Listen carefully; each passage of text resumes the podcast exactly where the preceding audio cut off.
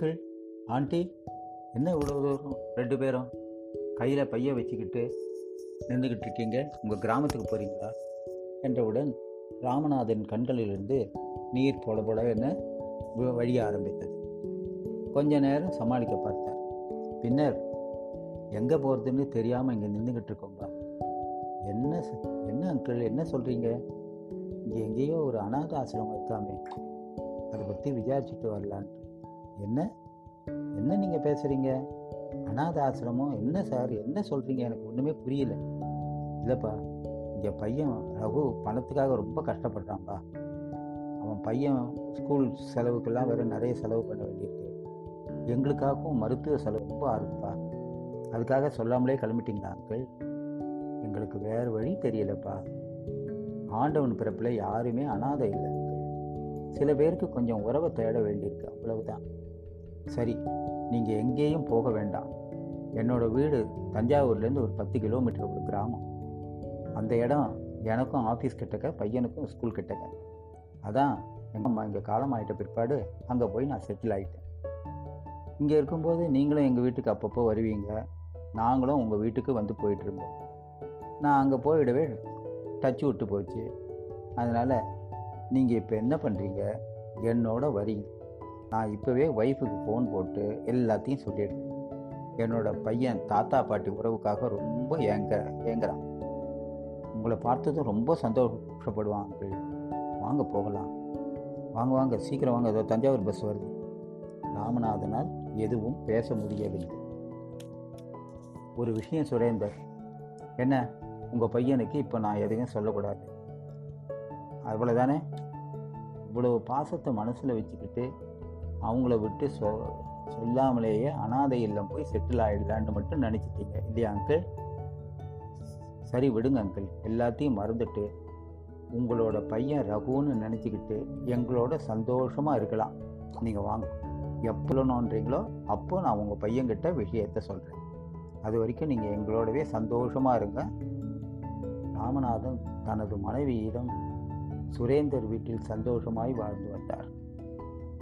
பாசத்திற்கு குறைவே இல்லை பணத்துக்கும் குறைவில்லை. இப்படி நாட்கள் மாதங்கள் வருடங்கள் என ஓடிக்கொண்டே இருந்தன.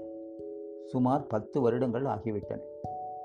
இங்கே ரகுவோ தனது அப்பா அம்மாவை காணாமல் பரிதவிக்கிறான். பைத்தியம் பிடித்தது போல் நடைபணமாய் வாழ்ந்து வந்தான். அவனது மனைவியும் அதே போல்தான் தனக்கு தெரிந்தவர்கள் எல்லாரிடமும் சொல்லி பார்க்கிறாள். இவர்களை தேடி கண்டுபிடிப்பதா ஆனால் அவளா அவளாலும் இவர்களை தேடி கண்டுபிடிக்க முடியவில்லை.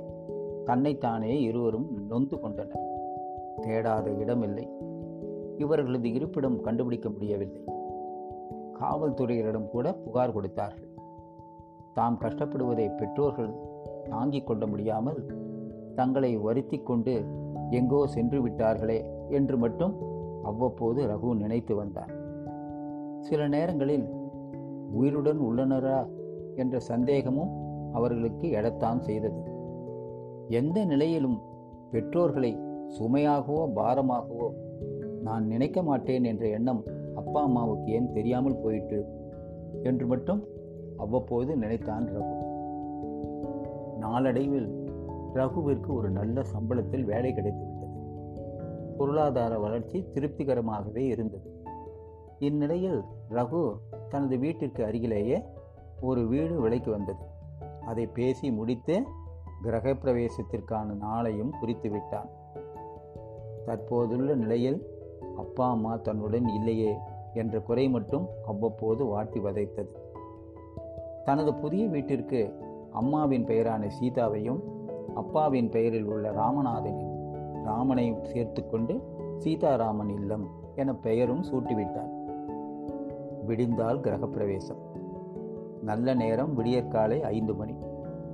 இந்த சூழ்நிலையில் முதல் நாள் மாலை நேரத்தில் சில சாமான்கள் வாங்குவதற்காக மார்க்கெட்டுக்கு வருகிறான் ரகு. அங்கே பத்து வருடங்களுக்கு முன் ரகுவின் தாய் தந்தையை சந்தித்த அதே இடத்தில் சுரேந்தர் இன்று ரகுவை சந்திக்கிறான். என்ன ஆச்சரியம் பாருங்கள். சுரேந்தர் ஆஃபீஸ் வேலையாக அப்போது அங்கு வந்திருந்தான் வந்த இடத்தில் இந்த சந்திப்பு. அப்பொழுது இருவரும் விஷயங்களை பரிமாறிக்கொண்டனர். அப்பொழுது ரகுவிடம் சொல்கிறான் உன் அப்பா அம்மாவை நான் இங்கு ச இதே இடத்தில் தான் சந்தித்தேன். அப்பொழுது பேசிய வார்த்தைகள் பிறகு நான் எனது வீட்டிற்கு நான் உன் அப்பா அம்மாவை அழைத்து கொண்டு சென்றது.